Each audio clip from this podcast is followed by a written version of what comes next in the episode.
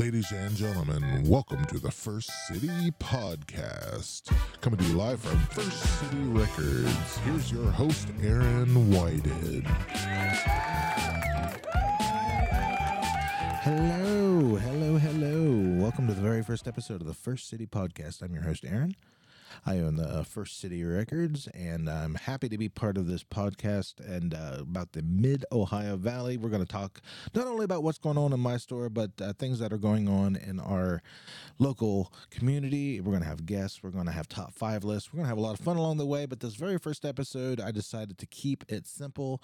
I have two really great interviews uh, in the can for this episode. First one we have is Mr. Tony Workman. You know him as the owner and entrepreneur that uh, Classic Plastics Toy Show and the Classic Plastics Toy Store that was in the mall.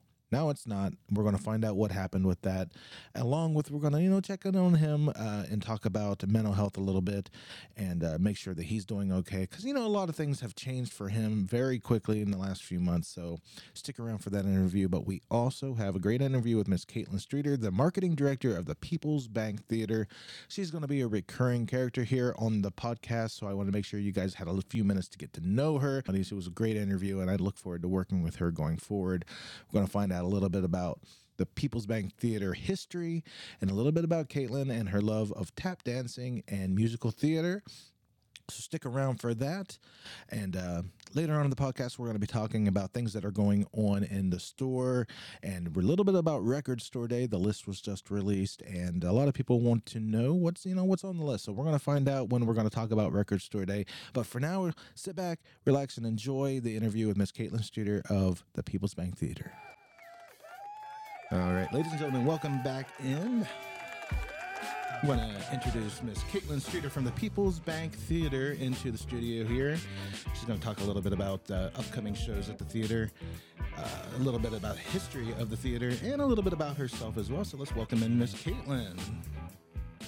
Hello, everyone listening. Hi. Good morning. Thanks for joining me.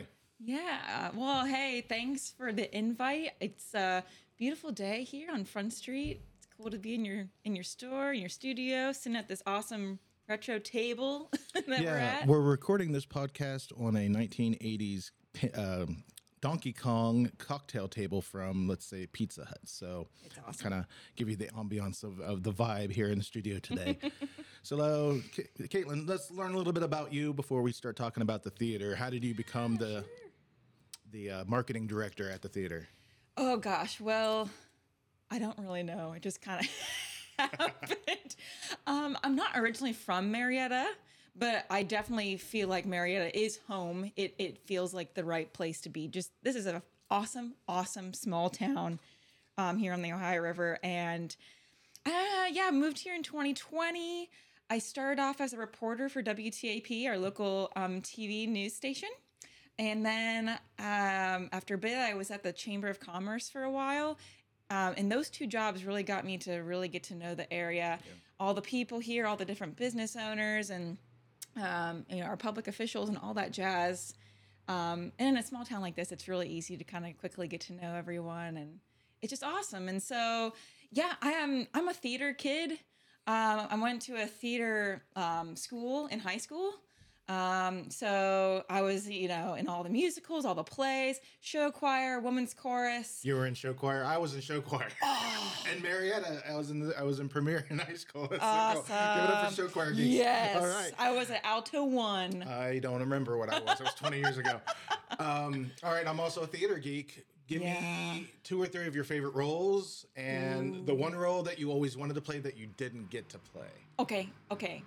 So the favorite uh, roles I've played, um, I, so I went to Ohio University, and I was in Blithe Spirit, and I played Madam. Um, oh boy, Madam something, and this is horrible. Butterfly. No, she um Agatha. It was a, it was an Agatha Christie play. It might be. People listening might know. But anyways, I was in Blithe Spirit, which is a a play about these people who are in this this mansion and they have this old lady who con- conjures spirits and she's really kooky and crazy and a lot of mischief happens and that was an extremely fun role to play that was like probably my favorite um, and then i was um, the mother in um, Oh, Pride and Prejudice. I played um, the mom, and that was like extremely fun. Um, I love, I love that play. And then, Such serious roles, though. My goodness. yeah, yeah. Well, so, but, but both of them were very comedic. Like I was always like the comedic, um, you know, like uh, role. Um, and then I, oh gosh, my favorite musical I was in was Forty Second Street. Um, I love a good tap number. Um, You how to tap? I do.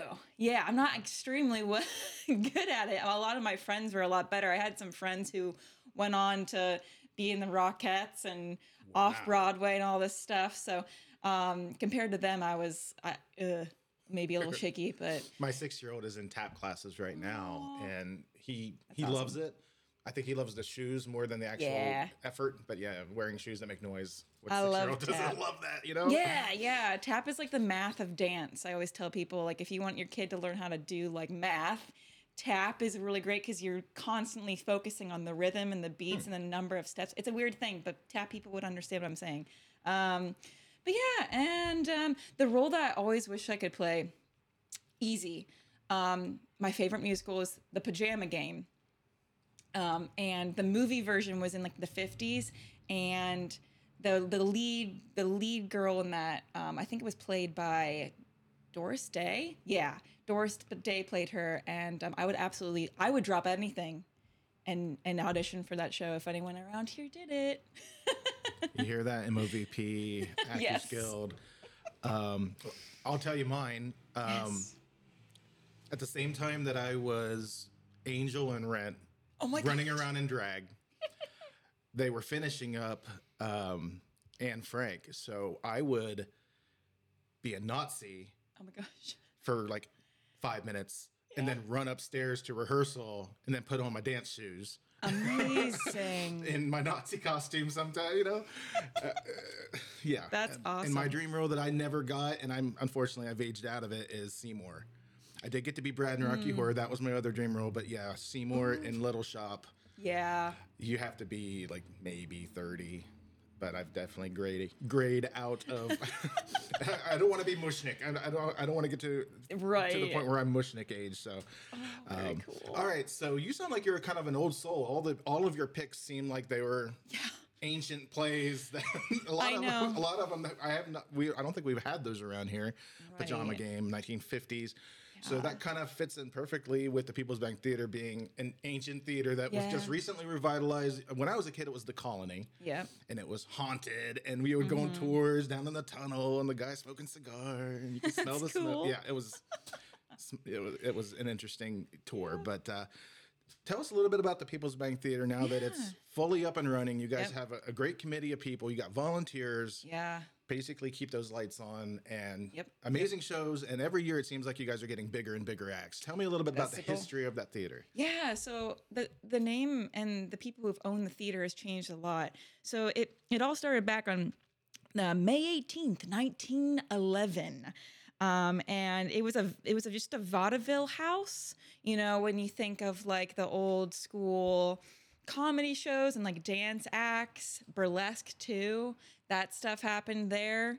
Um, and then a fire happened in 1917, which, like, I don't know, what there's so many buildings downtown that have been either impacted by fires or floods in this town. Um, but yeah, that that happened in 1917, um, and an amusement company uh, immediately purchased it after that happened. Um, and then they vowed to at once and more to make it to an elaborate scale. And on May 9th, 1919, the new Hippodrome Theater was opened to the public. Um, the first show at the Hippodrome uh, was Daddy Longlegs, starring Mary Pickford. Um, so yeah, that was like the first non vaudeville show at the theater. Um, so kind of kind of interesting. Um, kind of fast forwarding through time here, a lot of things have happened. Um, opening night, um, eight years before the advent of talking pictures, the new Hippodrome offered vaudeville acts, Broadway plays, music concerts, magical acts, silent films accompanied by Hippodrome's own five piece orchestra. So that's kind of cool. You go see a movie and you'd have like um, a little orchestra playing in the background, which I think would be really interesting. Do you know the difference between a uh, vaudevillian show and what they called a Nickelodeon? Was Nickelodeon movies like talking pictures with like an orchestra playing the music? They- yes, I do. So yeah, yeah, the Nickelodeon was definitely like I think had to have film Like a silent film with an orchestra playing the music. Okay. Mm-hmm. Yeah, or even people talking. I think over the film. Yeah, yeah, yeah. Good, good question. I forgot about that term, Nickelodeon. Um, so yeah, so um, a lot of things happened since 1917. Um, in 1929, C&M Amusement Company installed a Vitaphone talking and synchronized moving pictures. And that was like a big thing back then. They put in air conditioning in the theater, which was like, huge. Like they would, that would be like outside of the marquee, like, we have AC. Like, come in here and cool down and watch a film um, or see a show. Um, and then the um, the costs were getting, I guess, too much for this one um, company to ha- take on. So it switched ownership, and then they had a contest to uh, rename the theater. And on June 25th, 1949, the Colony Cinema opened to the public showing Esther Williams' musical Neptune's Daughter. Never heard of that. I don't know if you've heard of No, that. that, that one's new to me as well. Yeah, yeah. So kind of cool. And then um, it, it- we kept, they kept on bringing in awesome acts and shows. Some of the guests there included Boris Karloff, Count Basie, Mamie Smith, who is kind of known to be uh, um, African American woman, known to be like the start of blues. The blues genre in America. It's pretty fascinating. We have some more in- information about Mamie Smith on our website. Just real, real quick. Bor- Um, yeah. Boris Karloff, the guy who played Frankenstein. Yes. Yeah. Okay. I, I have a record that I have in my collection that I got out, out of a, a big pick recently.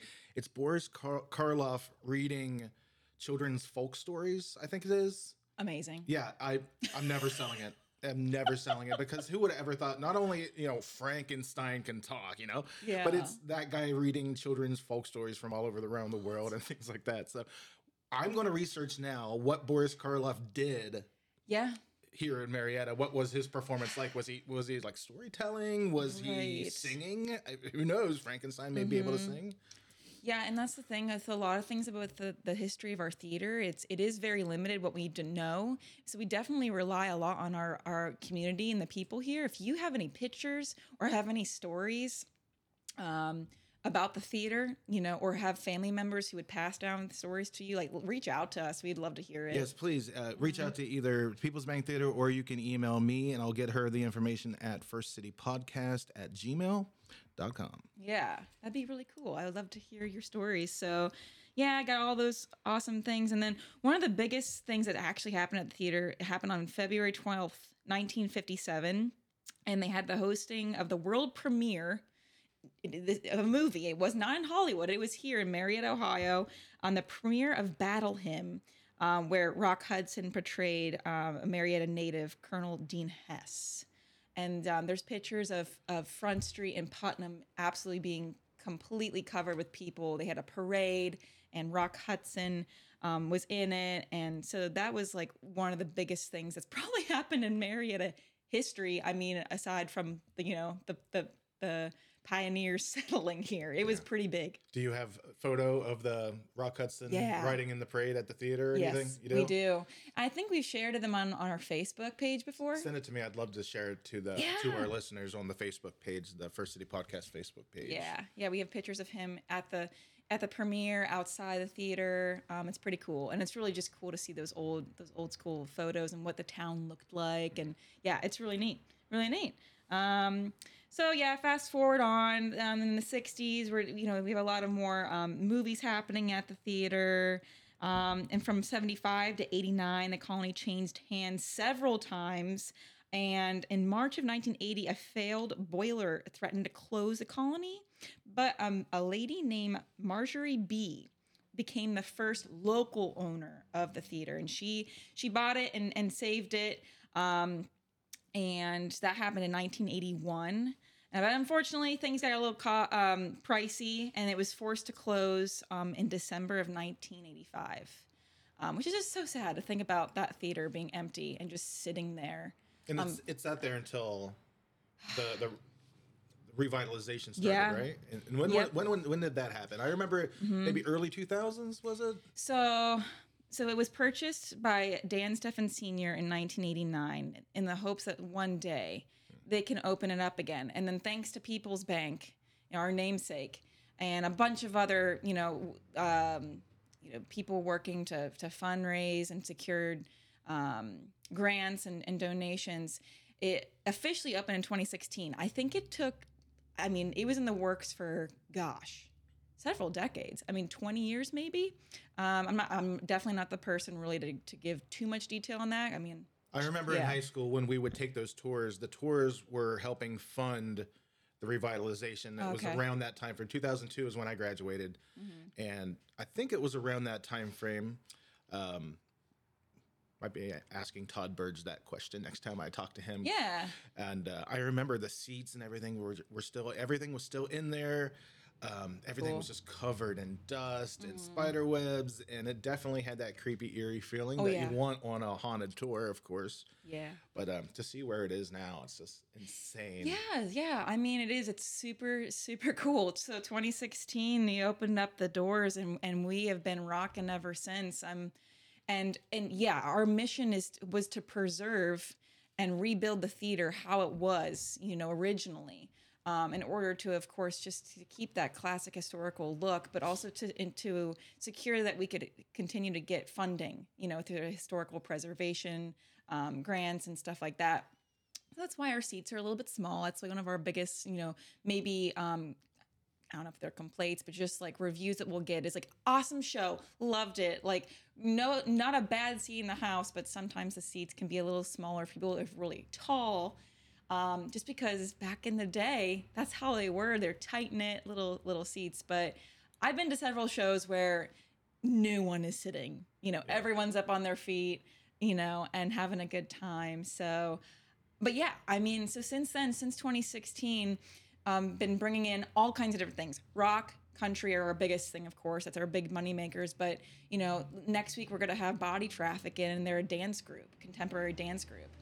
And that's part of the Um, Esbenshade series. Correct? Uh, can you tell me a little bit about who this Esbenshade person is? I'm, not, I'm not familiar with, with that So- and how that came to be. That it's basically free to the community to go. All you have to do is uh, is request tickets. Yeah, it is free. Be- So the tickets open up, I think, two weeks before each Esbenshades show. So keep an eye on our website and our Facebook and our email for all of that.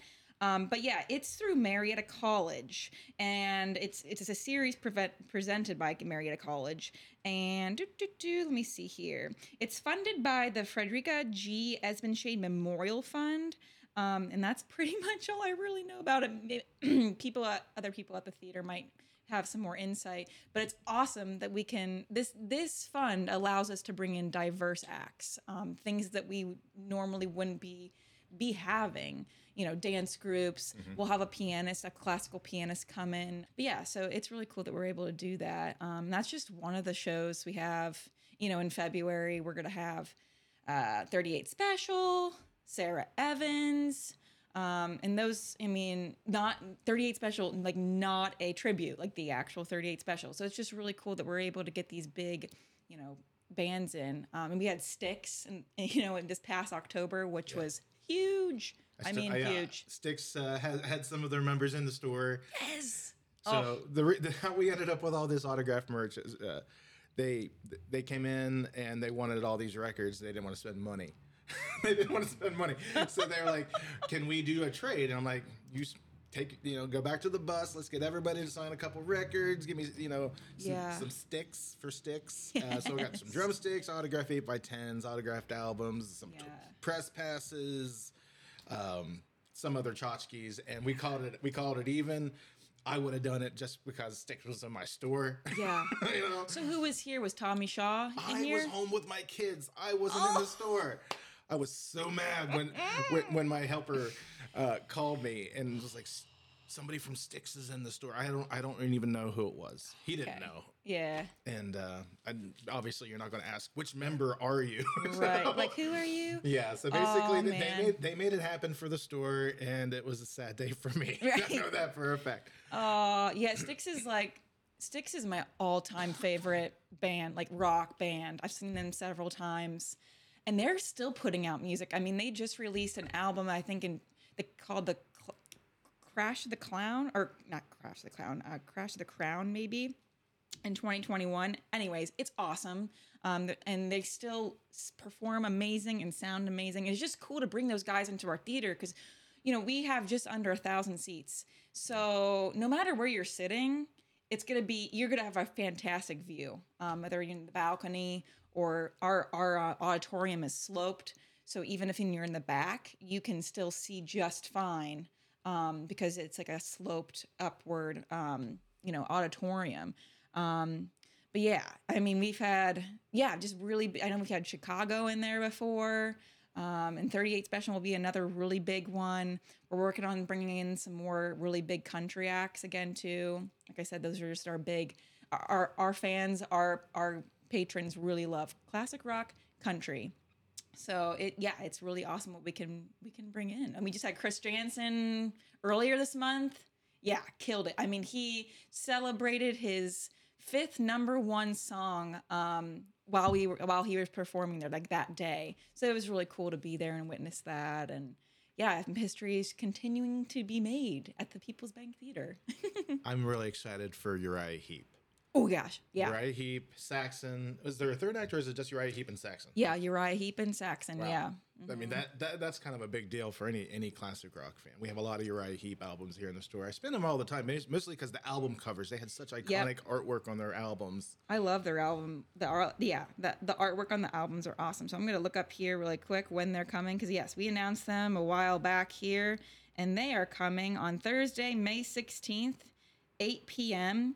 I know that we've had people from all over the place like calling us messaging us saying like i'm coming up from south carolina can't wait to see these guys this is a very this is a different it's rock but it's a different niche of rock music for us a little more heavier a little more like it's you know like the british rock metal a little bit um so it'll be interesting i'm really excited for it Abso- Absolutely. and uh, the, the very next show coming up. What, what what is the next show that people can go see? Yeah, so that would be the Esbenshade Body Traffic Show, and that is Wednesday next week, which is February 21st. The day after that, we got 38 Special on the 22nd, 8 p.m. Most shows start at 8 p.m. Right after 38 Special, that Friday, next Friday, is Sara Evans. And so that's going to be a busy week for us. Wednesday, Thursday, Friday. Boom, boom, boom. And you guys run basically off of volunteers to help people to their seats to do the concessions and things Yeah. like that. Yep. It's an amazing thing, and um, hope to have you back in the studio. Uh, We'll probably have you back monthly to talk about what's coming up next or any big news. And if you have any in, uh, uh, information on uh, Ms. Esbenshade, if you're an Esbenshade fanboy, please reach out to me. I would love to know a little bit about her and her history and why. This series, ha- uh, you know, in Marietta College happens. I, I think it's, I think it's awesome. I just like to kind of know a little bit more. So, Kaitlin, thank you very much for joining us. We will see you again probably uh, in a few weeks, and we'll Sounds talk about what's coming up next. All right, have a great one.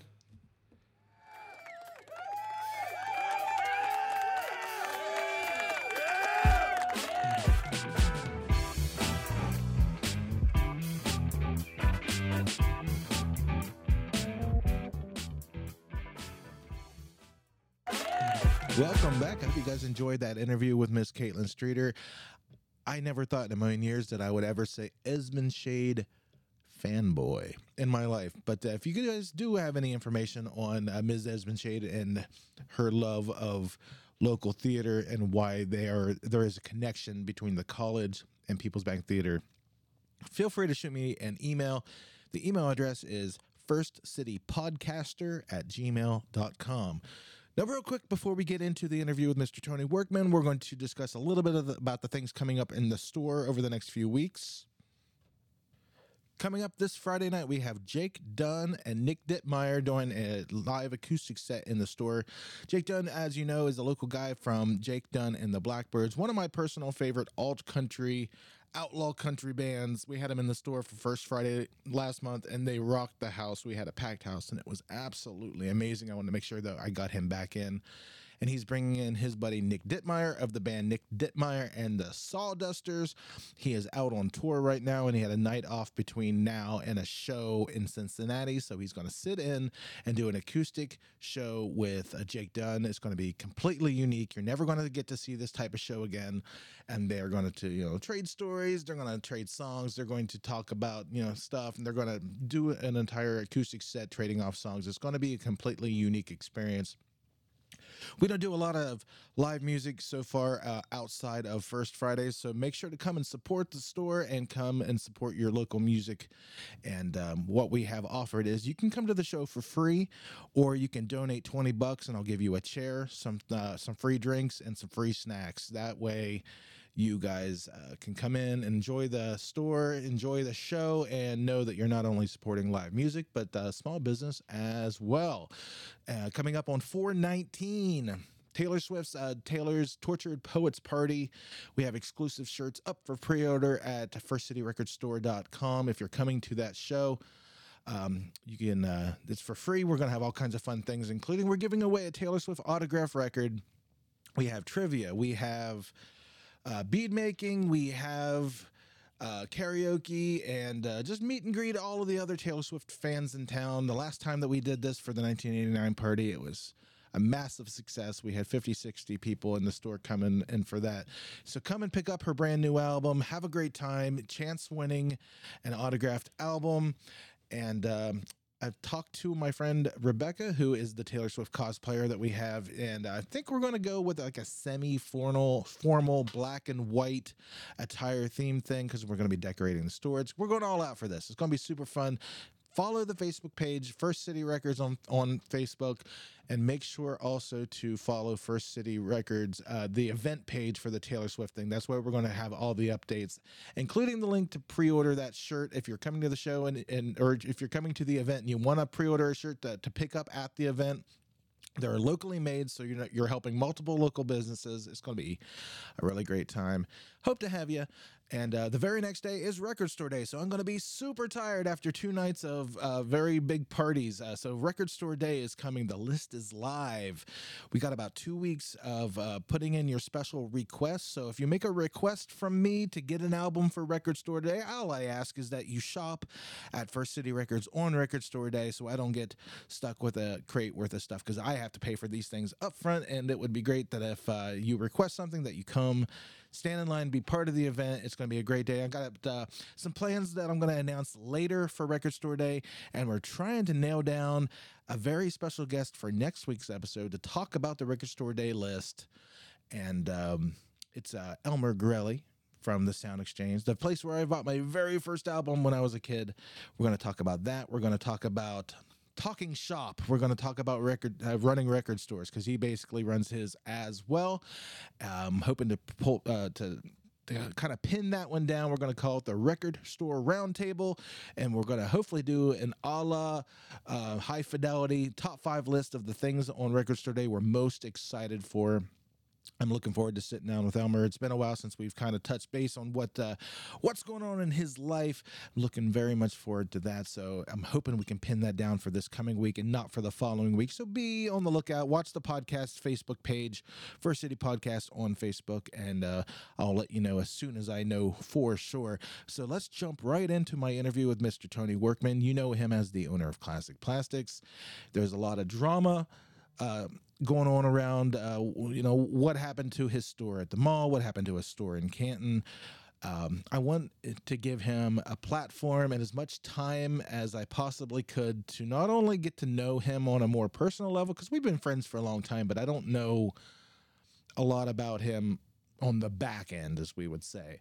Uh, I wanted to sit down, talk shop a little bit, get to know him a little bit better, and then we dived right into the meat and potatoes, the drama, and uh, we talked a little bit about mental health, and I wanted to make sure he was doing okay because my goodness, it's been a, a, weird couple months for him, and I feel for him big time. So I hope you guys enjoy the interview. This is where I will leave you. I'll see you on the outro and enjoy my interview with Tony Workman. All right, guys, we're back, and uh, we have our first guest in the studio today. It's Tony Workman, owner of the Classic Plastics Toy Show, Expo, and the store, which is now located at uh, Rinks in uh, Marietta. So, welcome in. Thank you very much. Thanks for having me. You're welcome. You're my first guest, so we're going to see how this goes. All right. Try to take it easy. We got some cold brews here, and uh, hopefully this goes well. So we'll see how it happens. We've known each other for a lot. I don't even know how many years now. Several years. Yeah. I started coming into your shop when you were back down on Market Street. Okay. Was that your first location Uh, after Rinks? Yeah, first physical. Yeah. So it's What happened down there? years. Uh, the sales were just weren't there. Mhm. They, uh, m- the main thing that I heard from people was that uh, they didn't want to pay for parking. Uh, there is Yeah. free parking down there, but you have to be willing to walk. Is the thing. So it's a Parking was definitely an issue. I, re- I remember that. Um, I deal with the same thing up on Front Street. You don't have to pay to park, but there's like a two hour limit. Good luck finding a spot on some days, sometimes. So I can see that that is kind of a hassle. But uh, had a good time taking our kids there. Uh, you know, they played uh, 1942. We'd always go through the old McDonald's toys yeah. and the wrestling toys. When my oldest son was younger, we'd oh, we couldn't leave without getting a, a wrestling toy and all that. so, when did uh, when did Classic Plastics become an idea before it became a store? Um, well, it's I've been open for a decade, so it's been over uh, over a decade. I was working at REM. Uh, it's uh, in home care, and uh, I was doing like garage sales and just collecting on my own, and it just it, it got out of hand. I had totes and totes and totes full of stuff that I was just kind of picking up because it was cheap. Some of it I was keeping, but I uh, it just went from there. I was, w- working this job. I just felt miserable. I hated it. Uh, Were you working direct care then? yeah, yeah. Yeah, I was yeah. working in a in an individual's home, and Yeah. he was uh, pretty aggressive a lot of the time. So, like, I still it's been years, and I still kind of have nightmares about it. So, it's, Yeah. uh, it, it's, I spent about ten years working direct care, and I'm not going to say where I worked, but I was hit in the face with a two by four. I was bit. Pulled my car, got pulled off the side of the road by an individual. Grabbed the wheel. I had one almost die on me. He had a peanut allergy that I they never told me about, and uh, yeah, Yeah. it takes a special person to want to be able to do that. Really, so Yeah. I can see why you'd want to change and uh, go into business for yourself. How did that happen? Like, how did you finally decide to pull the trigger? Uh, well, I had been trying to talk my uh, friend into going in with me for the longest time, and he was just kind of dragging his feet. And I got to the point where I was just fed up, and I went into my friend's house and I told his roommate, I was like, I'm starting it with with or without him. Yeah. And so uh, it came time to go to. I, I decided to start at Rinky Dinks, just kind of bootstrapping it. I had like thirty, literally thirty dollars in my pocket, and whatever toys that I was going to take and donate to the store uh, originally. And uh, and I decided to open it the weekend of the derecho. So, so I was very, very mad when I was like, "All right, here's the first weekend. I'm open," and then everywhere lost power for the uh, entire weekend. So I didn't officially open until the weekend uh, after that was my first official. This I'm doing this, and I still I stayed with Rem for probably another two or three years, and I did that Monday through Thursday, and then Rinks Friday through Sunday. So I remember the derecho. Uh, I was appraising a house when it first started, and uh, and then we were in the process of moving from a, an apartment to a house in Upper Vienna, and trying to get a U a U-Haul when there's no electric for a week. Uh, and I also had to DJ a wedding during the week there was no electric, and we ran off of three car batteries uh, until there was no gas left, and there was like a generator that ran out of gas, and uh, then and at that point the party was over. It was at the the Belpre Shriners Club. It was like 150 degrees in there. Nobody was wanting to dance. Everybody just wanted to drink and get get the hell out. Of there. yeah, that was that would have been a crazy time to try to open a business. yeah, Um, okay, so you're you're up at Rinks. I remember taking my kids up there. We didn't know each other at the time, but we bought Pokemon cards again, wrestlers. Um, I was always into VHS. I still collect uh, VHS, mostly horror stuff. But Yeah. um, so, how long were you at Rinks before you decided to try something else? And when you try to to to find another place, when did you decide on going to the mall? Oh well, the uh, Rinks was I was probably there for three years, and then I decided to go Oh yeah, down the Market Street. down yeah downtown. So I did that. I was I was there for almost three years. It was it was two or three. It's I can't remember now. Everything blends together at this point. Um, but then things just weren't they weren't going very well downtown. I was trying uh, different things that just wasn't panning out, and I and just one day the mall had their uh, local lease person just walk in and be like, "Hey, this is a cool place. If you ever thought about going to the mall?" And then my refer- first response was, "Well, I've heard it's pretty expensive." And he was like, "Well, not really. Let's talk." And we talked, and the price actually compared to what I was paying wasn't that much more, uh, and it came with a huge built-in traffic. So I was like, Oh, "All right, absolutely, let's do it." So uh, I just then I decided to move. I moved within like. I think uh, my, my, my lease was almost over at that point too. So, So you just jumped in head first. yep, yep. Wow. Okay. Now, when we're talking about uh, the mall, I, I, I reached out to them recently before I moved to my new location, and they were talking about if you reach a certain dollar amount, then you start having to pay them like a 10% royalty on your profits. Right. And rent goes up from November and December. And it just got too complicated for me to even wrap my head around thinking. Thinking about it, did, did they present it to you that way, or was this? A completely, I think it was a different owner when you first moved in. Yeah, I think we're on the third owner now. Uh, and that lease person stayed working with the mall for like a month and then went back to Coca Cola. Uh, so he brought me in and then ditched me, and then the new person came in and yeah, uh, they definitely up front did not tell me the overages and all the extra stuff that I was going to have to pay. Um, so that that was definitely a surprise, and uh, I don't. It's no surprise small businesses don't do very well under that kind of uh, regimen like that. Just how do you? I was paying, so I was paying two thousand for my space. Well, at the time, I think it was fifteen hundred for the original, but this last this where I was where it ended was two thousand, and anything over twenty thousand, they got ten percent of every penny after that. Uh, so uh, if you make over twenty thousand in a month, then they get ten percent over that, and then um, so October, November, December, which is the high traffic month, that's Christmas. You know, it's toys they sell at Christmas. So I was uh, well, originally changed this. So originally it was those three months were higher rent, so I was paying double. So I was paying four thousand a month per month for those three months, and then they got the overages went up, but I December I was still hitting those because it was it's Christmas. You know, I'm in the mall, I'm making lots of money. So, but then they took a, a good chunk of that for doing nothing. Um, so that that wasn't very great, um, and it did not get any better.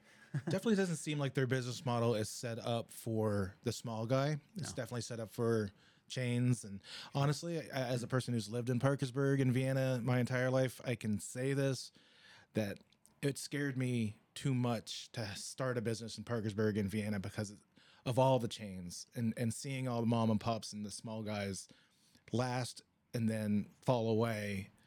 And I thought if I had a chance of surviving at all, it would be in Marietta, where people seem a little bit more attuned to um, supporting the local economy Yeah. because there's more of it. And it's like Front Street. It's, I don't think there's anything chain related on Front Street. Not that I can think of. And that was the that was the uh, thing about downtown on Market Street is that the whole goal of downtown PKB and when I was down there is we were trying to draw more business, but it ended up just being restaurants and office spaces, and there just wasn't any more retail that was following me down there to help build. They want they really do want downtown to succeed. But I was the only retail place to have gone down there, and I think there might there might be one or two down there now. But I think you do better if you were down there now than than back in the back in the day. Yeah. it was just you guys down there, and then the the wine bar came in, and Right. that was nice. You know, be able to get a cup of coffee and then go shop for toys or whatever. Um, I can definitely see the revitalization on on Market Street, um, but again, I don't really see any retail. It's mostly re- well, restaurants and bars and nightlife, and I think that's great. Uh, I, I'm 40. I don't go out after dark, so it's not for me. But uh, it's nice to see that it's happening in the Discovery Zone, coolest place in town. I like that place a lot. Have you ever been down in there? Not yet. No, I've seen a lot of people mention it. My kids are awesome. obsessed. We go almost every weekend, so Awesome. it's a really cool place. Um, so, anyways, we're gonna dive into what happened with the mall later on in this interview, but um, I don't want to spend the entire time complaining about uh, the mall. So let's talk about some other things. We got the Classic Plastics Toy Show Expo coming up in just a few weeks here, March 2nd and 3rd, as always, at the Parkersburg Art Center on Market Street, downtown Parkersburg. Um, how many are how many? This is what the sixth show, seventh show. This is the eighth or ninth. I can't remember which one. Yeah. Okay, and so the last show was okay. We did okay, and then you immediately made the announcement that this may be or this is the last one coming up. Yeah. Are you talking September? Yeah. Okay, Was was that based on an emotional response, or is that I am done with the stress of putting on this event? I'm going to do it one more time for my people, and that's it. Uh, it's a definite mix of both. Uh, the being downsized and everything, all the financial, it's financially, and my all of my employees are have gone on to somewhere else. So it's just kind of me and one other employee, and it's just gotten too much to be able to continue. Unfortunately. Well, I think I've been a part of three or four of the eight or nine, and I've always not only done well, but it's always a blast. I always like to see the vendors, and my I consider some of them friends now. Um, and of course, I always like to buy some stuff that I don't need. I'm always a fan of buying stuff I don't need. I will be a vendor at the the final show. Is it still considered the final show? It is, yeah. Uh, I, Becky is the one. I put her in charge of running it because it's it's gotten a lot, a lot over the years for me to to handle with that and the store. I had another location that I was doing too, so uh, she's been in charge of it for the last two or three shows. And uh, I, I mentioned to her, I was like, if people want to come out in droves, I've been posting like, if you come out in droves, show us, show your support. I mean, if we're if we're getting gonna get three three to four thousand people through the door, that's another thing. But uh, numbers wise, uh, the way that it has been, it is not financially feasible for me. as a person who also does their small business basically and feels like a by yourself like the weight of the world is on my shoulders every day Yeah. to buy the next collection how am i going to get people in the door what am i going to what am i going to do for marketing today um, I, can imagine on a, such a grand scale putting on something like that has to be a massive undertaking trying to get that many people in one place and do it and make make money Yeah. at it and not only make money but also get your name out there so people will support you year all year long. And September was definitely a, a different one because it was our first show outside of March. It's always been in the f- very first weekend of March. So mm-hmm. the September show was a second add-on that we were hoping that was it, this was all before everything with the mall and the closing of the stores. So we were all we were looking forward to growing even more and doing it twice a year. And we chose September because every everything else around we wanted a fall show, but we wouldn't we didn't we couldn't go up against Halloween, so any of October was out. Um, so um, so we decided to to go with September, and the I guess I don't know if it was just people didn't realize that it was happening again or what, but the number the numbers were very down, and, and that it's not a surprise. Like I said, it was the first time trying something different, uh, so we weren't sure how it was going to go. But even if uh, the la- the previous one was in March, just based off of the March numbers, I don't, I don't think that it, there just isn't enough turnout to be able to. It takes three to six months planning and getting all this together. This for this co- upcoming March, we just the day or two ago, uh, we had three people cancel. So luckily, we had um, a backup list that we were able to fill those tables. But like, it, it's very po- at any at any point more people could cancel, and then we just don't have more spaces. So it's the- yeah, it's de- it's the stress. It'll be nice if it's not the very last forever. It's definitely the very last for a while, so I can take some time.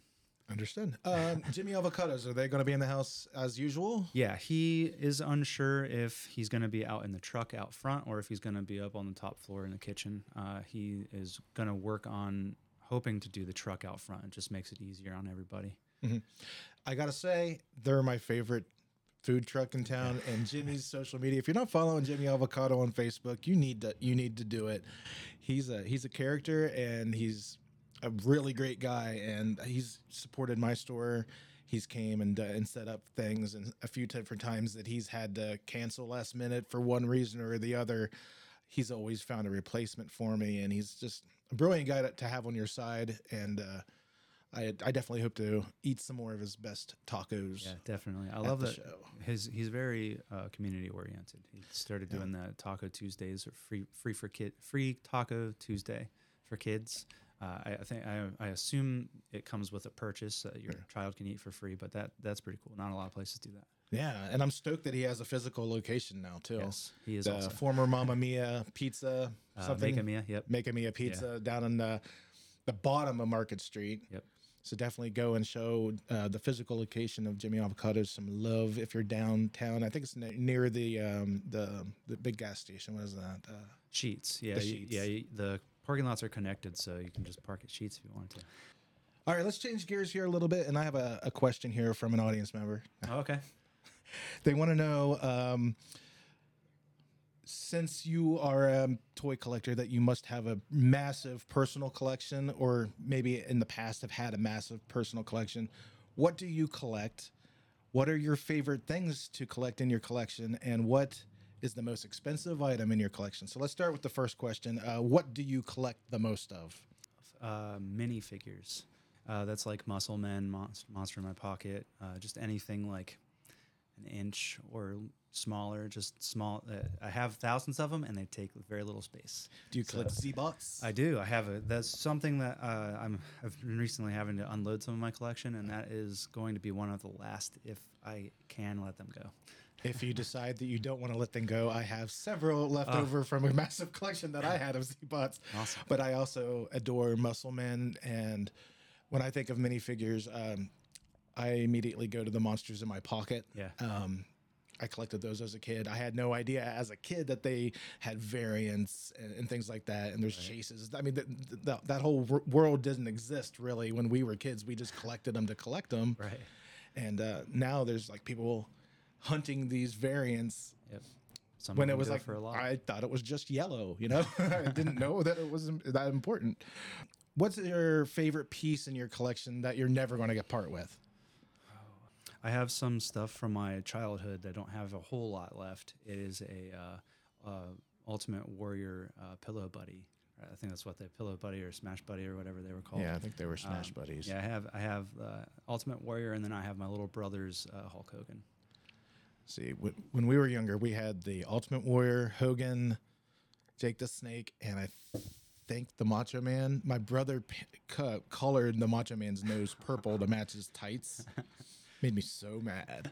I would love to have those things back again, and they're making those again They too are. of modern wrestlers, and uh, like they're selling them at conventions and whatnot. Have you seen the horror ones? No, They're doing like Leatherface in the same style. So I th- uh, I'm not sure. Somebody online has them. I'm not sure who. All right. And um, what is your probably your most expensive piece in your collection? Your the one that if you were to show off your collection to somebody who say is coming to your house for a podcast, would you show them and be like, "This is the um, the holy grail of the collection"? Uh, well, I recently sold that. Uh, so I would say any of my Mad Balls now. I, I have a pretty decent sized collection of Mad Balls, but the the one that I had sold was a. Are you familiar with um, uh, Loyal Subjects? No. It's a vinyl articulated vinyl uh, figure company. They make like I think they're three inch or four inch figures, and it was a Dragon Ball Z Goku. But what they do with every line that they do, they do Thundercats, GI Joe, a whole bunch of different lines, and they'll have 28 figures that are like they're the same figure, but they're painted so that they're a variant or a chase, and they're called Club 28, and there's only 28 that were made and will only ever be made. Uh, so I sold that along with the regular version of that same Goku figure, and it went for almost 400. Wow. Yeah, I, I didn't expect that amount. So Okay. And do you remember uh, a couple years ago you sold me that My Pet Monster? yeah. That My Pet Monster is literally how my store was born. Oh, nice. because that was my best friend and my buddy growing up three years old that was like literally it, it was with me everywhere it was my linus blanket if Yeah. you will it went everywhere with me and then just getting that piece back like brought back so much nostalgia and so much love for things that i used to have because we had a house fire and i lost everything from my childhood Wow. so coming to your store was more of a cathartic experience than it was a shopping trip. It was seeing and replacing certain items that I thought I would never see again. That's awesome. What piece from your childhood were you able to get that brought back the best memories? I'd probably say micro machines. I was just going through those the other night, just like looking at them, and I, I forgot how some of them had doors that opened, or the hoods that opened, or they they had like attachments you could put on top of them to make them into monster cars and all kinds of. They had uh, micro, mini micro machines, which are super tiny. I have a I handful of those. Uh, so yeah, it's really nostalgic on that. I remember the commercials with the guy that could talk so crazy fast. Yeah. And he was like on an episode of Saved by the Bell as like a substitute teacher or something. It was it's like, hey, that's the guy from the from the Micro Machines commercials. Do you remember the Hot Wheels um the garage playset from the Yeah. 80s? It was like that tan and brown monstrosity and it had like the little gas pump you could pump your gas with. I saw somebody post that on Facebook and it brought it brought back the same kind of feelings. Um, kind of pivoting off of that question, um, do you prefer selling the modern toys or do you like selling and collecting and buying collections of the vintage toys more? Uh, vintage for sure. The the mall had me branch out. Well, they didn't, but me being at the mall had me try to branch out to do more of the newer stuff, and to help since I already had a pretty solid solid focus on vintage. So I just I wanted to expand it, and so modern was the best way to go. Um, but with uh, the and- I think that's a question that you're going to ask later about the toy market in general. That like the prices are just getting insane, and it was very it was really difficult to keep up with how much they were turning out and how much more they were than before COVID. See, I, I noticed that I wanted to support the store way more than I could feasibly do with four kids and, you know, trying to run my own small business. Just seeing, ooh, it's Karate Kid, my favorite thing in the world. I collect everything Karate Kid, but everything was 30, 40, 50 dollars for, for, for an action figure. And some of them weren't painted the, the greatest. Right. Cross-eyed, you know, what what have you. So you, you know, you sometimes you had to pick and choose um, which ones you, you could get and which ones, which companies. Uh, for one, a lot of people would say hold their value better in case there was a rainy day and you have to sell them. I guess. Yeah. Um, Funko Pops is something I'll never understand. I don't know why people collect them and, and go crazy the way that they do. I have a few. Yeah, it's usually things that are like emotionally attached to me, like let's say Brad from Rocky Horror, because I played Brad, Brad in Rocky Horror at the Actors Guild, and maybe just a few musicians. Um, if they ever make a John Candy one, I would definitely get that Definitely. um because he was like my first celebrity like he was my dad. Like i watched john candy every day. I remember the day he died. I remember my mom coming to the bottom of the stairs and screaming up to the top of the stairs that john candy had just passed away. You shouldn't remember that at 12 years old. He was the first death that, in my life that really like, you know did something to me do you collect funko pops and if so what which ones do you have because you sell a lot of them do you have any yourself Uh, I did, and then I realized how much of a problem it was kind of turned into. Uh, but they they really do they get out of hand because they and, and part of the reason why they sell so well is because like you you are getting specific ones of things that you liked, and that's that's what it is. They make so much that it doesn't matter if you like DC or you like Marvel or whatever. They're bound to have already made a Funko Pop of something that you want. So if it's especially if it's something they don't make a lot of action figures or anything of period, I'm sure Funko's made it, and so people want to be able to put that on their on their desk. Uh, and talking about John Candy and Funko, I'm really surprised that they haven't done him yet. That's Yeah, they, they. I mean, they could do a whole series on his movies. My goodness, from uh, Who's Harry Crumb and and dressing up in that big drag outfit that he wore, Camp Candy. Do you remember Camp Candy, the do, cartoon? yeah. That that show should have lived on. I, why is that not on DVD? Going on a tangent there, to kind of bring it back uh, back around. Okay, so one thing I noticed as a business owner, when I tried to get into some of the toys, is you can't just buy two or three for your shop. They are like, you have to buy the entire series run, you have to spend X amount of dollars, and you have to place a pr- another order by X date to stay a member of our elite society of toys. As a record store owner, I can buy Taylor Swift has a new record coming out. I want 10. Um, Deftones have a new record, 10. Um, Hall Oates have a new record, one. Get one, and I can buy one, and nobody bats an eye.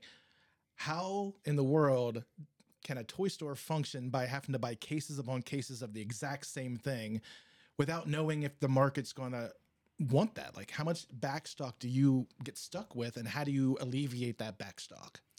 uh, a lot of backstock actually. And the thing that helped the most with that is uh, that I had two stores that uh, my brother ran the one in Canton. So a lot of the time, if it was something that we knew we were kind of iffy on, we'd just order it for one for one store. And then when I was getting ready to go up there uh, to do it, we did inventory swaps a lot. So it was just uh, I'd set half the case aside and take the other half to him. Uh, so most of the co- companies that I ordered from, they'd make me do a minimum of six. Uh, so it was in our minds, it was really easy just to get rid of three and three. Uh, and for the most part, it was. I mean, we definitely have some duds. There's surprisingly, NECA had a Jaws Hooper figure that just this la- we were at a show this past weekend and we were selling them for like five ten bucks. Just uh, I've never sold a NECA. It hurt. I've never sold a NECA figure that that cheap before. I don't know what it is about that figure. It's it's a good figure if you like Jaws. You should want that, but man, Now, was Hooper Richard Dreyfuss, or was he the the the, the shark captain? Uh, Dreyfuss. Dreyfuss. Okay. Eh, It's one of my favorite movies, but I can I can see a Richard Dreyfuss action figure not selling well. Yeah. I don't I don't know. There's certain records that I buy that, and I bought like the brand new Greta Fleet album. I bought like 20 copies of that record, and I still have 10 Wow. or so. And every time somebody comes to the store asking for a donation for whatever, that's the record I go back to the closet and like, here, take one of these. Yes, it's a thirty dollar record, but at this point, I just have so much backstock. It's just nice to be like, that's my write off for the month. You know. Yeah, I did that a lot with Funko. All right, and on that, we're going to take a short little commercial break. And when we get back with Tony, we have a lot more questions, including like his love of plants and animals, as well as we're going to talk about the mall and uh, what happened with the classic plastics at the mall and the dreams for the future. We'll be right back.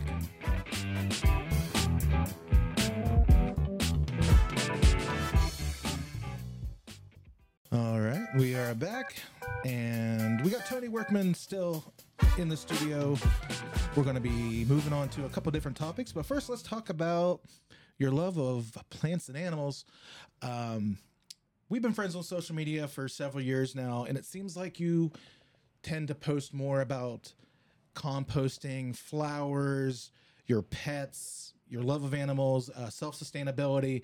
You post about things like that more than you even do about toys or your business a lot of the time, especially in the summer. Yeah. What is that? Uh, well, it's it's kind of an escape for me. Uh, I mean, the, my my business and what I do most of the time has to revolve around toys. So if I do post about toys, it'll be something that I I personally like in a line, and that'll be from my personal page. But a lot of the time, I just keep the toys to my business page. So if I or in my in my toy club on, uh, group on Facebook, and kind of separate it and still kind of have kind of a, a life outside of the store. Um, plants and animals are something I'm super passionate about. Yeah, po- possibly even more so than toys. Um, I've I, I can remember the very first time my dad took me out to, to his flower beds and lifted over a rock and saw a worm under it and was like, "Hey, look at this worm!" And I was just like, I was I was stuck from then on. I was like, "There's stuff under rocks," and so uh, yeah, I've, I'm super big into gardening. A lot of it is, it is a self-sustainable kind of a thing. Like the older I've got, the more I, I've wanted to grow my own kind of food, uh, save it, you know, prepare for things like we were talking about the storm that knocked out power for the weekend. Like it would have been nice to not have, we, my wife and I, we didn't have air conditioning and we didn't have food. So we went to Cracker Barrel and we ate and charged our phones for a couple hours and stayed in the air conditioning during that. So like, yeah, if we had had food here, because all of it went bad in the freezer or whatever. Um, so it's, it's, uh, that's also part of like being a business owner you want to you want to provide for yourself and your for your family and so a lot of the gardening like especially in the growing months of crop season i try we try to grow a lot of our own food to feed ourselves um, so it's it's kind of and it's a it's a immediate it's not an immediate return return it's a definite return when you when you can go outside and you can pick something out of your garden you can come inside and you can cook it right in your kitchen Something that you planted and Yeah. nourished and took care of. yeah It's like a baby yeah that you grow and then you get to eat. Yeah. right. And it's something that people can't take away from me. Whereas the, the toy store, you know, I, I work hard, I sell those toys, I make some money, and then the government, and then the place where I rent from, and my insurance, and all these other places take. So I so I make a hundred dollars, and I'm probably netting 10, 15, 20 if I'm lucky on a good day. Uh, it- it's it's a lot. So it's nice Yeah. to be able to step back and just kind of actually be in. It puts me in reality too. Like Uh, I'm, I deal with people on a regular basis. Sometimes I just need to sit down with my dog or my chickens, or just kind of watch them do their thing and not have a care in the world. They're just they're just sitting there like scratching out the ground. You know, it's it's really relaxing. Sometimes I wish I was an animal. I look at my dog and watching there licking himself and scratching himself, and I was like, man, you're just wasted space, but you're living your best life. Best life. So you're talking about wanting to provide for your family. May, most people may may not know that you are married. Yeah. Uh, she seems to be a very private person. She, she's rarely ever seen or talked about, but she exists, and she actually is the person who takes care of my baby at the daycare. I did not know this until my wife told me. That's how I knew where you lived. Okay. My wife was like, "That's Tony's house," and I'm like, "How do you know that?" She's like, "Trudy told me." so, tell me a little bit about Trudy. Does she collect anything? Does she uh, inhibit your collecting, or does she uh, maybe re- re- reel you in every now and then, uh, or does she have to reel you in every now and then? Tell me a little bit about Trudy. Uh, she doesn't really collect a whole lot. I know her mom bought her like she has a small collection of like bells. She doesn't do toys or anything like that. Um, uh, I'd say she collects God's word. If that's the she's really she's going to church all the time and she's a very very devoted religious person. Um, so that's uh, she doesn't really collect any physical things really. Uh, we have so much more in common than I ever knew. my my wife, similar to Trudy, went. Uh, did she go to OVU too? yeah Yeah, that's how I met my wife. She went to OVU, and she doesn't drink, she doesn't smoke, she doesn't cuss. She still doesn't cuss, uh, other than sometimes at, uh, at, at the, the thought of the kids moving at five in the morning. but apart from that, it's like we we're so polar opposites. She doesn't collect anything. Well, she she likes books. She reads books, but she doesn't collect to collect things right. it's weird how polar opposites can can attract and it's nice to see another couple out there surviving being so different because everybody gives like you're not gonna she's not gonna marry you. It's like dude you are like wild child smoking drinking going out on the weekends blah blah blah blah blah. I don't know if you did that but that was me in, in my early days and she didn't reel me in. It's not like i found i feel like i found my rock Yeah. Trudy, uh, Trudy seems like a wonderful person. Obviously, I, I trust her with my child, little Phoenix. But uh, moving She on, she loves that job, by the way. Absolutely loves your kid and loves that job. I don't think I could. I don't think I could do it. I took care of all my kids. Well, three out of the four of my kids throughout the entire pandemic. Actually, no, Phoenix wasn't even born yet. I took care of the the two kids that we had at the time throughout the pandemic, morning to night. Judy worked. I stayed at home. This was like right as I was getting to start the detailing business and whatnot. And I couldn't imagine being with kids as my job. So hats off to anybody that works in the in the daycare and um, childcare field. Uh, much respect. And if you end up having like a bad day, totally get it.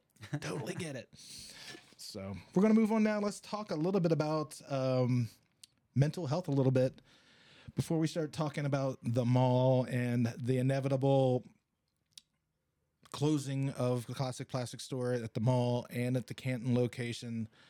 Let's talk a little bit about how you're doing. I just kind of want to know, kind of, you know, man to man checking in.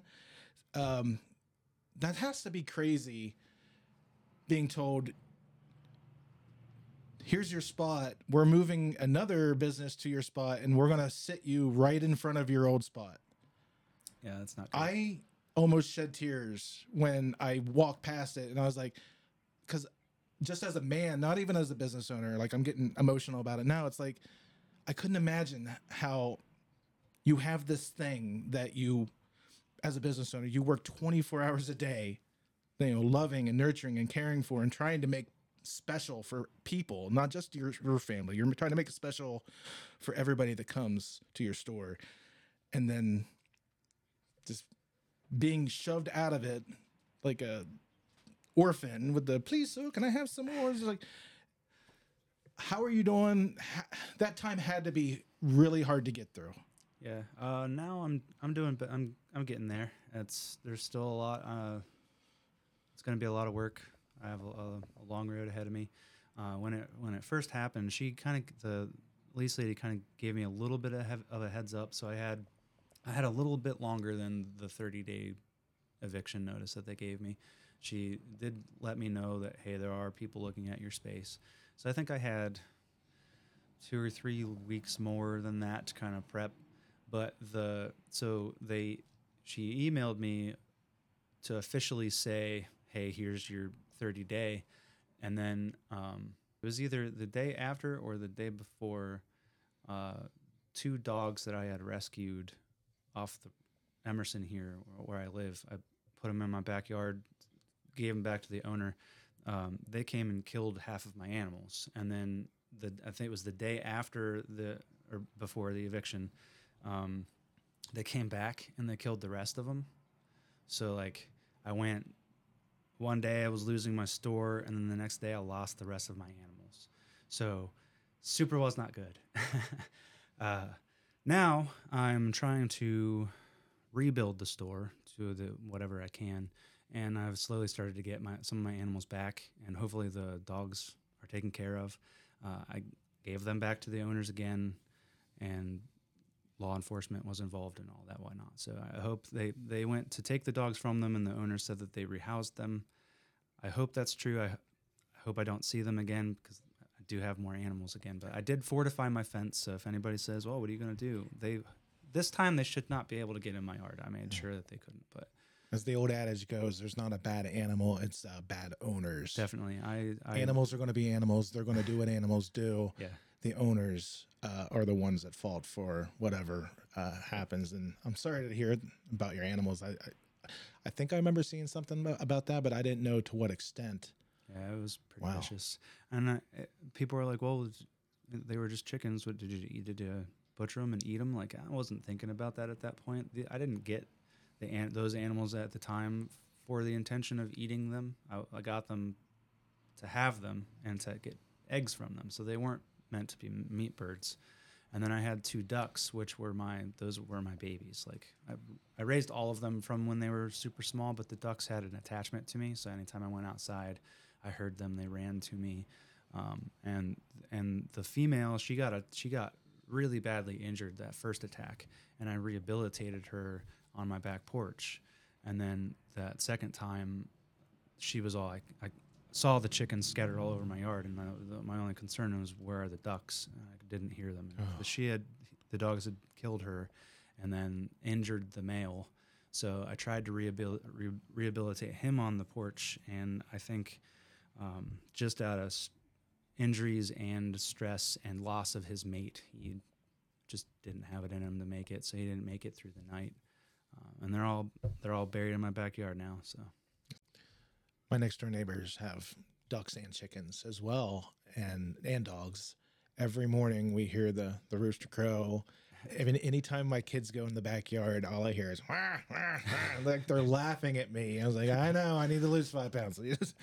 a duck and chicken as, as pets, so it is definitely a thing. I have neighbors that have them, and uh, the loss has to be completely real. yeah.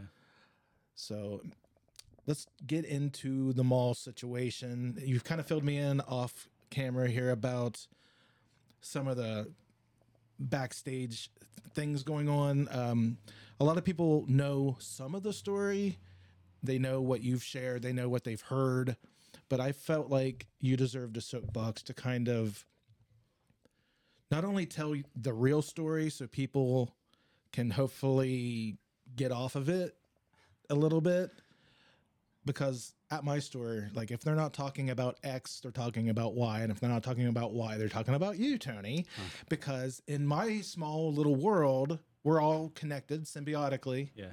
and um, people want to know and i'm like i don't have a clue. I want to start a podcast so i can interview you. No that's not why we started this thing but it's definitely what i made you my first guest for is because i want you to not only thrive and regrow rebuild from the ground up as you seem to be doing but i want you to be able to speak your truth to a wide audience one time so you don't have to do it every day of your life Yeah, I have I've done it a lot, so hopefully that this helps stop it. So I'm gonna I'm gonna be done talking, and I want you just to say what you want to say. I may interject here and there, but uh, the floor is yours to let people know the truth. So just basically what happened. Okay, so uh, the malls have two different kinds of leases. We'll just start there. The specialty lease is what I had that allows the mall to be able to boot you around whenever they want for a permanent. If a permanent lease wants their space, they can kick you out.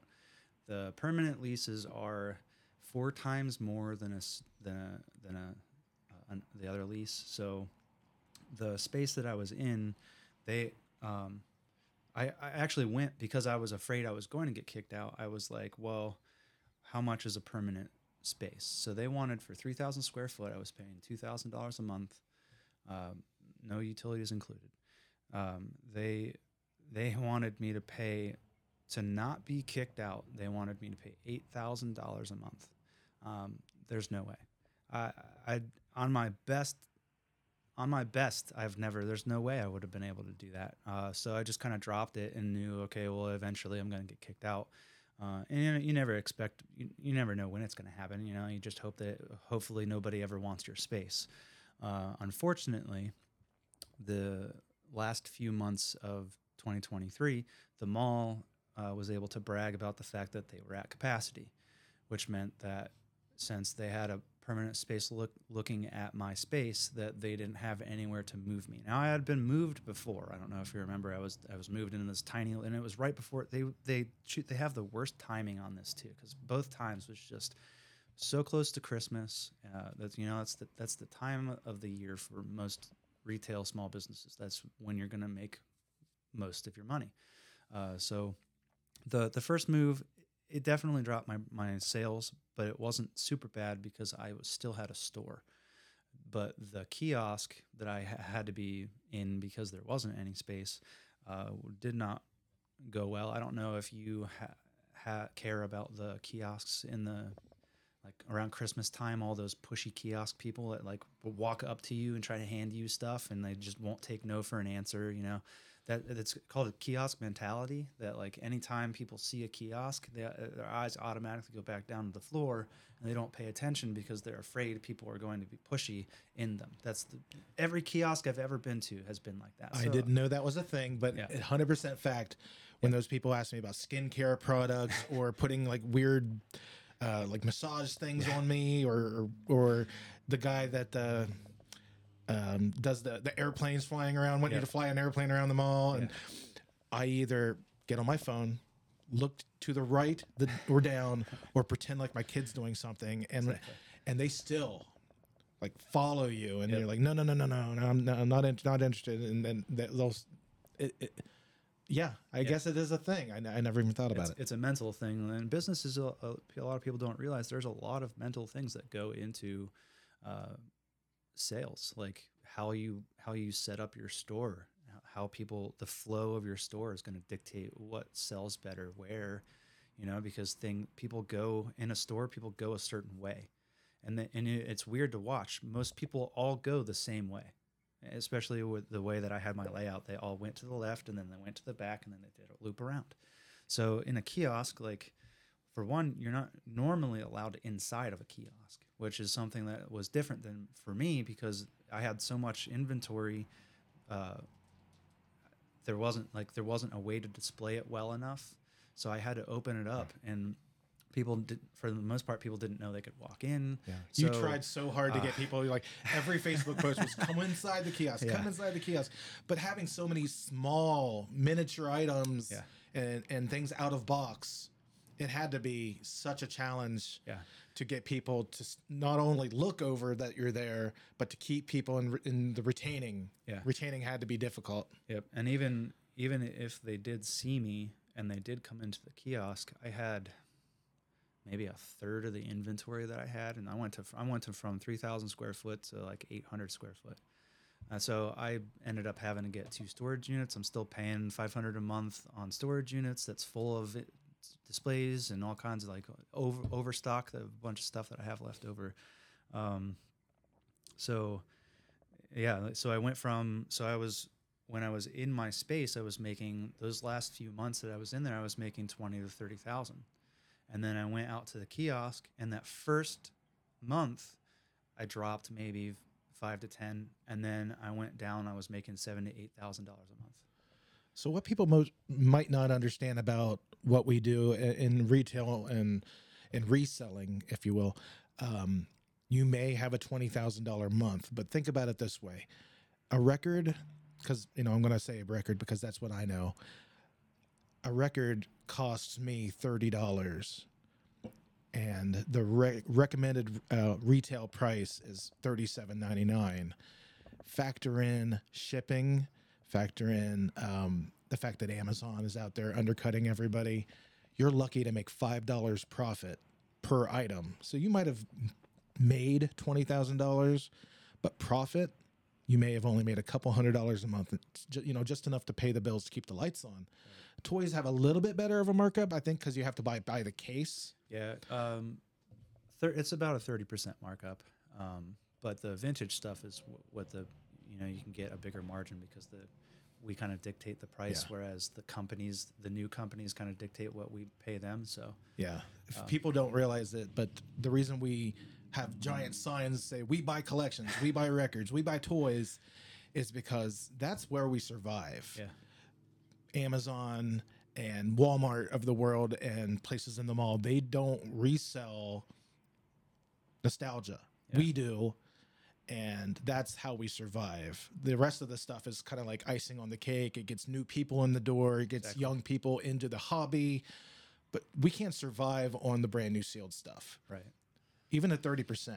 Yeah, and then it's not great because like that's thirty percent profit, but then that's thirty percent on that toy. I still have, like you said, overhead. That's not net. You know, it's I might be making thirty percent over what I paid, but that thirty percent is getting eaten up by that's the if I made if I had a good month, the mall got ten percent of that. Yeah. which is crazy. Yeah.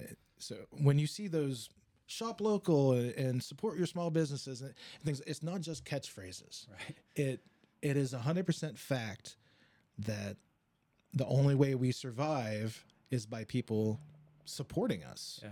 and bringing in these collections. We're not Fortune 500 companies, obviously, but um, we don't have to be to survive. You just have to have the community support Right. which is something that you've never had a problem with. You've been able to build from a kiosk to a small store to the mall. And would you think that where would you have gone if things didn't go south with the mall? Was there anything else in the future that you were maybe planning on on building further? Other shows, other stores? Because you seem to have your hands full. You're at you're you're in Athens. You're in is it Canton? Canton, yeah. Canton. You're uh, at the mall. You do these toy shows. You do all the d- different fair or conventions that come around it within a driving distance. Yeah.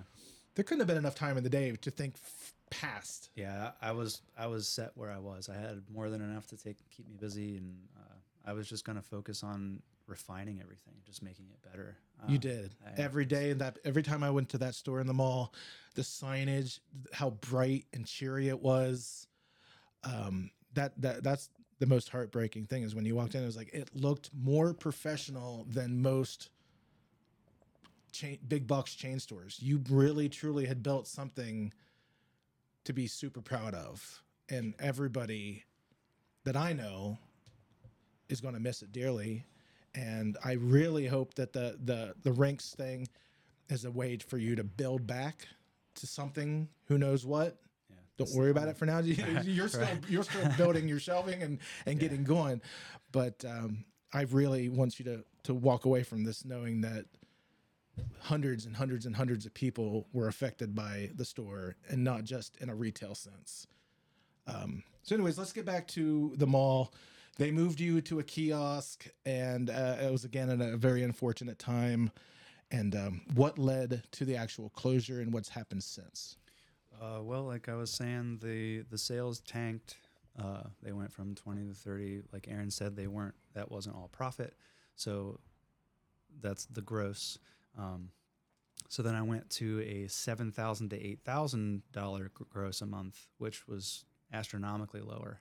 Uh, you know, that's my my employees were almost as much as that. So I, I let had to let my most of my employees go. Um, I tried to stick it out as best I could. I don't know if you saw. I was trying to make pepperoni rolls with the cottage law. I was trying everything I could just to draw people, just to get sales anywhere near what they were, and it just didn't. I just couldn't. Just they just weren't there. And everybody was saying, "Oh, it's just a bad economy. It's just a bad economy." I yes, if I had if I were still in my store, my sales would be down, down. Agreed how how down they were from where I was in the kiosk, going from thirty thousand to eight thousand. That's not down. That's that's like a stone, a drop in a stone. You know, that's just non not able to continue going from there. So uh, the mall, like I said, that they wanted twenty two thousand. So like the kiosk was two thousand two. That's what I was paying for that kiosk. They were charging me the same amount of money for that tiny little kiosk that they were for the three thousand square foot store that I had. And when I asked them why, they said they were raising rent on everybody because luckily for them, quote, luckily for us, we are at capacity, which means they were price gouging people. That's exactly what that is. So I don't know. I don't know if I sound upset. I am. Uh, that's it was not cool. That's not a cool business decision. They and now when uh, you look at the mall, they have like eight empty stores, and that happened in a matter of a couple months. And it's no wonder. I, I, I don't I don't. Uh, I- now I can see why malls are suffering if this is how they do business. They were super supportive of small business up until they just weren't anymore, and then they got rid of uh, Work of Heart was the first one. They booted them for some super overpriced, super fancy club dress place that I don't understand. Uh, and then they booted me for which I think is a still a small business, but I don't know how they're able to if they're charging them eight thousand dollars. I got to tell you, I don't know how they're doing it because I like rocks. I actually have a collection of rocks myself, but you would there was no way that that place needed three thousand square foot for rocks. Um, it's it, nothing against that business. I don't know those owners. I don't know those people. Good luck to them, but like that was not a smart decision on the mall's part, to in my opinion. Well, I don't. I, uh, I'm going to interject that I don't think it was a smart decision on the Rock people's part for taking over one of the mo- most beloved stores that our town had. Yeah. Um, yeah, but uh, Yeah. not going to speak ill of another small business. It's- I just feel like that was like, wow, I can't believe that another small business would muscle Yeah. another small business out of their spot like that. and the and the mall tried to get me to do that same thing and yes I, I guess maybe that was a mistake people could probably see that as a mistake for me not taking it and doing the kiosk instead um, but they wanted me to take out that the JV Market. It's like the place right next to Dunham's. The, or is it next to Dunham that has the like the drinks and snacks and stuff. And they they said they didn't want really want them there anymore. And they were trying. They were like, well, if you want us, if you want that space, we'll just have to give them a thirty day notice, like we're giving you. And I'm like, I'm not kicking somebody else out. You've done this to me twice. I know what it feels like. I, I, vending machines, you could put them anywhere, but I don't care. It's the it's the um, it's just not how you do business for me. Like if somebody's paying their rent, you just leave them alone. You- They should have just left me alone. So they didn't. They kicked me out. My sales tanked, and then I wasn't able to keep up with rent anymore. And they were giving me warnings that oh, if you don't pay your rent, we're going to default you. I'm like, okay, well, like I said, my sales aren't there because you put me in a kiosk, so I don't know how I'm supposed to pay my rent. Um, and then th- that was that. They they defaulted me, and I decided before they tried to take any of my inventory or do anything else that I just needed to get out. So I just I, I went. The Canton store did the same thing. They de- defaulted me, so I went up and I packed it up, and then uh, within the next week, I packed up here and put it all in storage. And then you got a hold of uh, Billy. I did, yeah, and uh, he he has been awesome. The rinks move, I think, is going to be for the better. Um, it's definitely going to be difficult going from seven days of sales to three days of sales. Um, but hopefully, if people follow me there, and I can get out more inventory, and I can make it, like maybe hopefully I can make it just as good as the mall location was. And I know for a lot of the um, retro inventory, a lot of the people around here may have already have seen a lot of the things. So Yeah. you're able to use those couple days now to focus more on your online side of things, Yeah. get a much bigger audience. Um, you were doing that anyways, but Right. now you have true time to devote to to that craft. Uh, feel free to share your social medias and uh, wh- where what platforms people can support you on uh, if you want to do that. All right, yeah, mainly just on eBay is where we're doing a lot of our own online sales, and it's just under the store name Classic Plastics Toy Store. Uh, I think right now we're almost to 400 listings. Uh, we've like yeah we've we've done that for I've had my, that account for since Market Street or before that, uh, so we've been doing it, but we're trying to amp that up.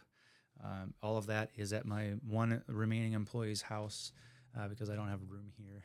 Uh, she took it on herself to kind of make an office room there. Uh, so everything's being shifted over to that. Um, we have a website, but we're not selling on anything on it right now. It just has store info on it for anybody that wants to just see our see all of our info. And then I'll be traveling around. I'll probably still be doing trade shows and stuff. So I'll still be going to uh, CTS in Columbus, and hopefully I can get back to the Steel City Con in Pennsylvania. It's awesome, but I haven't vended there for years. So I hope you do too, because the the list of autographed signees at the, Oh. the Steel City Con is always the most impressive. yeah, I um, definitely planned on going last year to see Christina Ricci, but uh, it kind of fell through. I ended up getting sick that weekend, and uh, otherwise I would have definitely shut the short store Yeah. down to go and meet uh, my childhood crush. I would love So, to meet her. Yeah.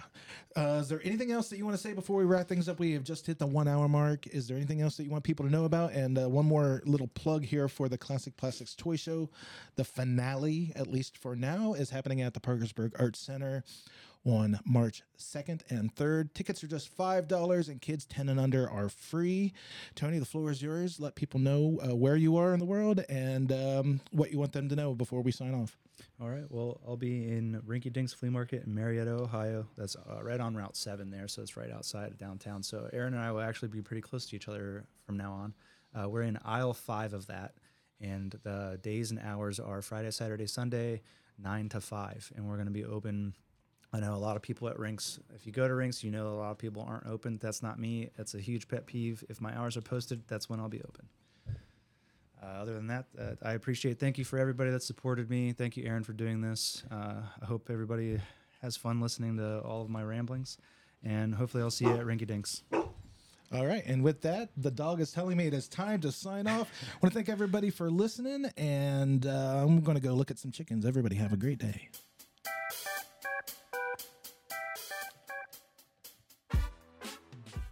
Hope you guys enjoyed that interview as much as I did.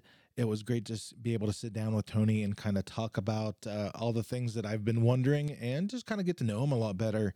He's a great guy, and I wish nothing but the best for him. And um, go and see him up at Rinks, and definitely come and see us at the Classic Plastics Toy Show and Expo, which is evidently going to be the very last one, at least for the time being, um, which is coming up as as you heard, March second and third at the Parkersburg Arts Center. And um, this is where we're going to sign off. I hope to see you next week. We're going to try to put out these episodes weekly on Wednesdays at 9 a.m. So be watching your socials and follow us on Facebook at First City Podcast. And thank you very much for listening. And we'll see you next week. Make sure to shop local.